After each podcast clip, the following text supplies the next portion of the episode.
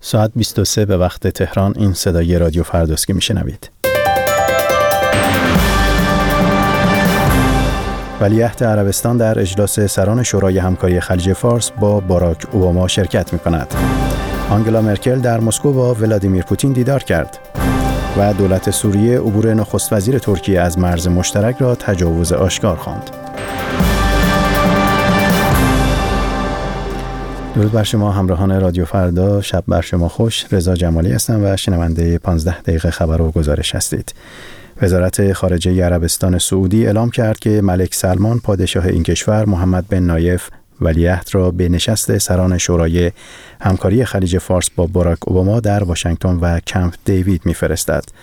عادل الجبیر وزیر خارجه عربستان سعودی گفته است که این اجلاس مصادف است با آغاز آتشبس پنج روزه در یمن که قرار است از صبح سهشنبه هفته جاری آغاز شود.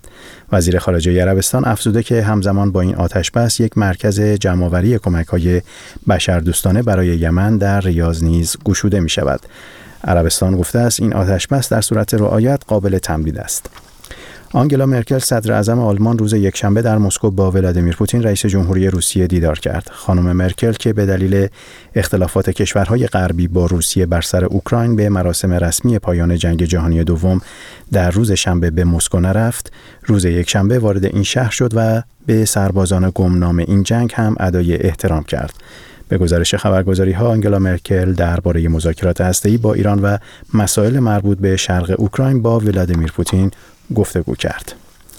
دولت سوریه عبور احمد داوود اغلو نخست وزیر ترکیه را از مرز این کشور برای بازدید از مقبره شاه سلیمان و سربازان ترکیه بدون مجوز دولت سوریه تجاوز آشکار به قلمروی خود خواند.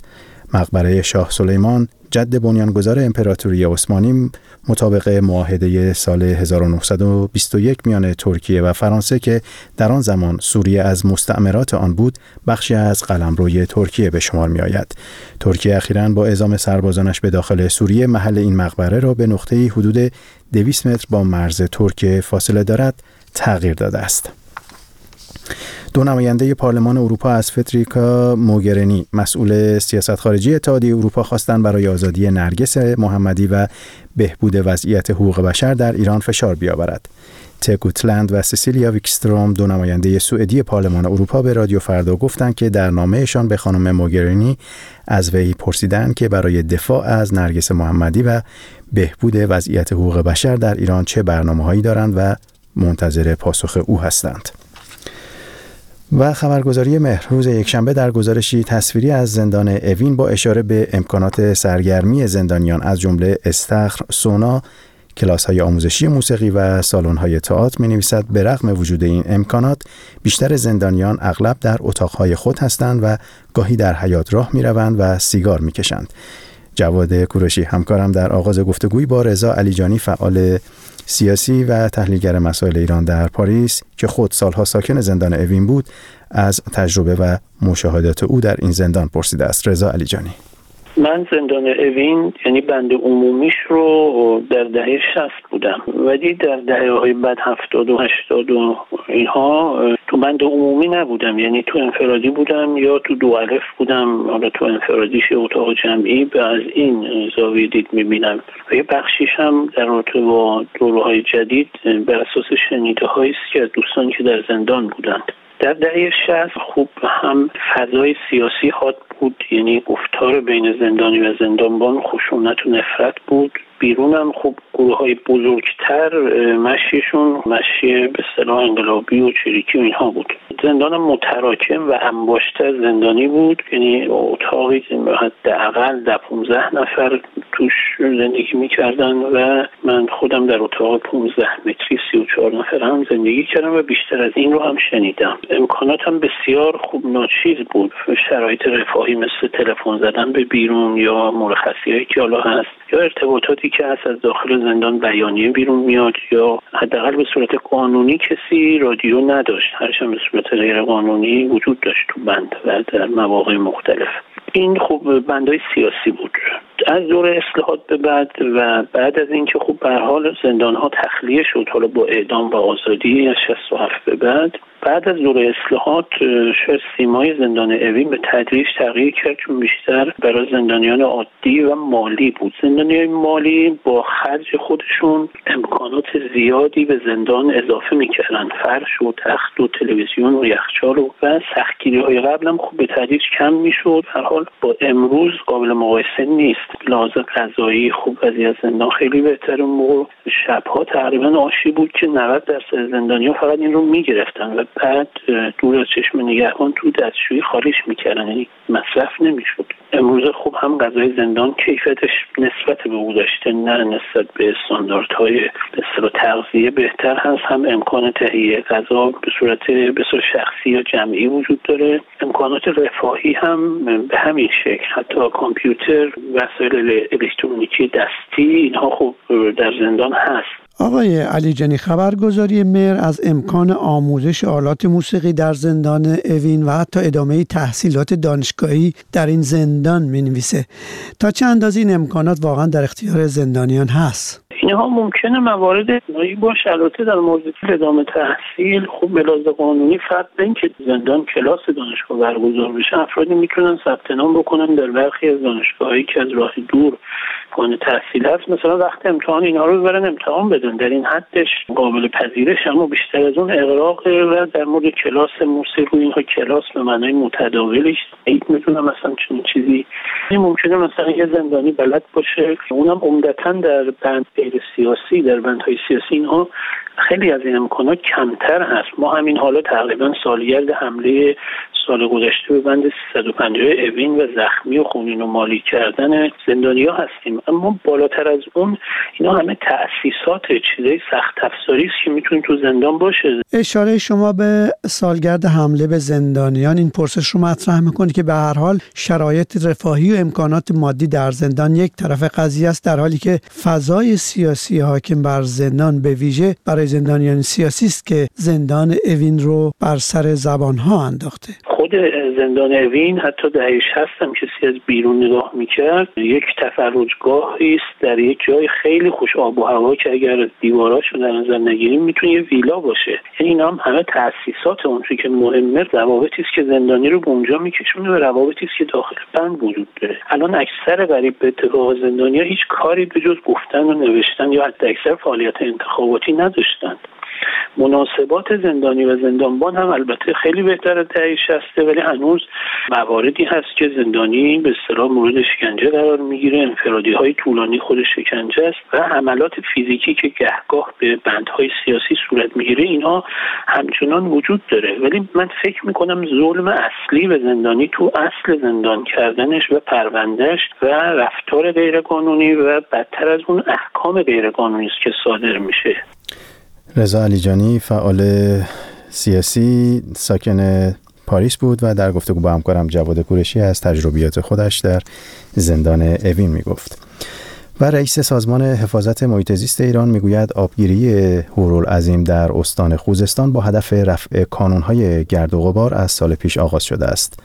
خبرگزاری ایرنا گزارش داده معصومه ابتکار که از این تالاب به عنوان یکی از بزرگترین منابع گرد و غبار استان خوزستان نام برده از آبگیری حوزچه دوم آن خبر داده است. بیشتر بشنویم در گزارشی از همکارم آزاده اسدی آبگیری حوزچه دوم هورالعظیم آغاز شده است. رئیس سازمان حفاظت محیط زیست روز یکشنبه گفت که پر کردن هورالعظیم با هدف رفع کانونهای گرد و غبار یک سال است که در منطقه آغاز شده است. هورالعظیم، هورالهویزه یا طالاب بزرگ هویزه بزرگترین طالاب استان خوزستان و یکی از بزرگترین طالابهای ایران است که در مرز ایران و عراق قرار دارد. به گفته برخی متخصصان و اقلیم شناسان، خشک شدن هورالعظیم در ایران و عراق طوفان‌های شن را افزایش داده و باعث شده استان خوزستان با گرد و غبارهای چند برابر استاندارد روبرو شود. معصوم ابتکار پیشتر گفته بود سال گذشته برای آبرسانی به هورالعظیم بعضی از آب بندها در محدوده تالاب باز شده است. او پیشتر با انتقاد از دولت قبلی گفته بود در حال مذاکره و قانع کردن وزارت نفت است تا صد مربوط به حوزچه سوم هورالعظیم هم باز شود و تالاب پر آب شود. روشی که به گفته برخی از کارشناسان در طولانی مدت پاسخگو نیست. حمید پوران پژوهشگر ارشد محیط زیست در مؤسسه مطالعات خاورمیانه و آفریقا در دانشگاه لندن یکی از آنهاست. به حال وقتی یک طرحی صورت می‌گیره مثل صد یک پروژه است با چند صد میلیارد تومن حتی بیشتر. هزینه سالها زمان می‌بره و در طرح توجیهیش سازمان های مختلف نظارت خونه های مختلف با هم دخیل هستند. بنابراین برای ایجادش باید دلایل قانع کننده وجود داشته باشه حداقل بر روی کاغذ. نمیشه یه تجربه که چندین سال صرف شده به بودجه هنگفت یه دفعه رها کرد به خاطر اینکه این علاج مشکل خواهد بود و همه آب خواهد رفت به تالابها اما صحبت های مطرح شده. مثلا در دشت آسدگان به خاطر نبود انگیزه کافی چون از لحاظ اقتصادی از لحاظ تکنیکی هم مشکل نبوده این مسئله. سعی کردم برای حفاری ها و حف چاه های نفتی به جای استفاده از زیر های تکنیکی مناسب کم در دسترس هم خیلی گران نیست تالاب خوش کنند این حرف قابل قبولی است. اگر ارتباط بین های مختلف طالاب قطع شده به خصوص در هورالعظیم یا اگر به دلایل اقتصادی یا به نوعی میشه گفت کوته نگری و کوته نظری اینو خوش کردن خب این قابل قبوله. این کارو میشه کرد. میشه اون سیستم حفاری رو از بین بردن سازمان حفاظت محیط زیست می‌گوید با وجود مخالفتش در سال 87 خورشیدی بیش از 7500 هکتار از زمینهای هورالعظیم برای اکتشاف نفتی در اختیار وزارت نفت قرار گرفته است. این سازمان می‌گوید این آببندها برای استخراج نفت مانع از رسیدن آب به بخش پایین دست هورالعظیم و خشک شدن وسعت زیادی از تالاب شده است. خبرگزاری ایسنا روز یکشنبه گزارش داد شرکت نفتی مورد بحث که در هورالعظیم فعالیت داشته به طور رسمی در جلسه مقابله با ریزگردها دعوت شده بود اما در این جلسه حاضر نشده است. استاندار خوزستان گفته است لایحه علیه این شرکت برای ارائه به دادگستری آماده شده است. رئیس سازمان حفاظت محیط زیست اعلام کرده است هورالعظیم از اواسط دولت قبل کاملا خشک شده و دلیل اصلی آن حفاری و استخراج نفت از این منطقه بوده است. حالا این سازمان می‌گوید هر گونه فعالیت برای اکتشاف نفت و گاز در استان خوزستان وابسته به ورود آب به هورالعظیم خواهد بود حمید پوران که سالها در زمینه خاکشناسی و اندازهگیری آلاینده های خاک پژوهش کرده می‌گوید مشکلات زیست محیطی این منطقه طولانی مدت تر از این بحث هاست. حالا ها که به این وضعیت فعلی افتادن یه مقدارش به خاطر وضعیت و تغییر شرایط اقلیمی میشه به نوع گفت. یا خشکسالی یا کمبود بارش های اخیر هست که از عهده ما خارج بوده. اما منشأ قابل توجهی از این مشکل هم رفتار مدیریتی است به نوعی میشه گفت. حقابه طالاب ها داده نشده. و اولویت بندی اشتباهی صورت گرفته.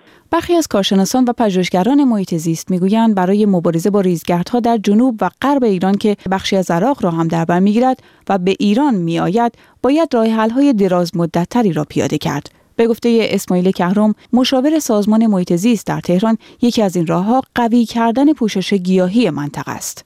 هر هکتار از جنگل در سال حدود هفت تن ذرات ریز و یا ریزگردها رو میبلعه. اگر در احداث صد ما با احتیاط عمل بکنیم اگر در احداث جاده ها یک کمی با احتیاط عمل بکنیم اگر طالاب هامون رو حفظ بکنیم نگذاریم خوش بشه اینها باعث میشه ده 15 سال ما لاعقل به اون مقدار ریزگردی که داره پراکنده میشه اضافه نکنیم و جلوی کانونهای بحران آینده رو هم بگیریم با این همه مسئولان در سازمان حفاظت محیط زیست می‌گویند برای پیاده کردن این همه طرح مجلس پولی برای مقابله با ریزگردها در بودجه محیط زیست در نظر نگرفته و پیشنهادهای دولت را برای مقابله با این پدیده در بودجه سال 94 خورشیدی رد کرده است. گزارش همکارم آزاده اسدی بود و آخرین خبر این مجموعه خبری این که راول کاسترو رئیس جمهوری کوبا روز یکشنبه با پاپ فرانسیس رهبر کاتولیک های جهان در واتیکان دیدار کرد. به گزارش خبرگزاری فرانسه راول کاسترو از پاپ به خاطر میانجیگریش در مذاکرات محرمانه برای بهبود روابط کوبا و آمریکا سپاسگزاری کرد. قرار است پاپ در آینده نزدیک از کوبا دیدار کند. شنوندگان گرامی این مجموعه خبری در اینجا به پایان رسید. برای دیدن خبرهای بیشتر وبسایت رادیو فردا رادیوفردا.com یا صفحه فیسبوک رادیو فردا. در اختیار شماست. در اونجا می‌تونید خبرها رو دنبال کنید. ضمن اینکه شماره جدید دریافت پیام و نظرات شما از طریق وایبر و واتس آپ رو هم خدمتتون اعلام می‌کنم و اینکه 20420 725 970 30 شماره دریافت پیام های شما از طریق وایبر و واتس اپ هستش. تا 15 دقیقه دیگه سرخط چند خبر.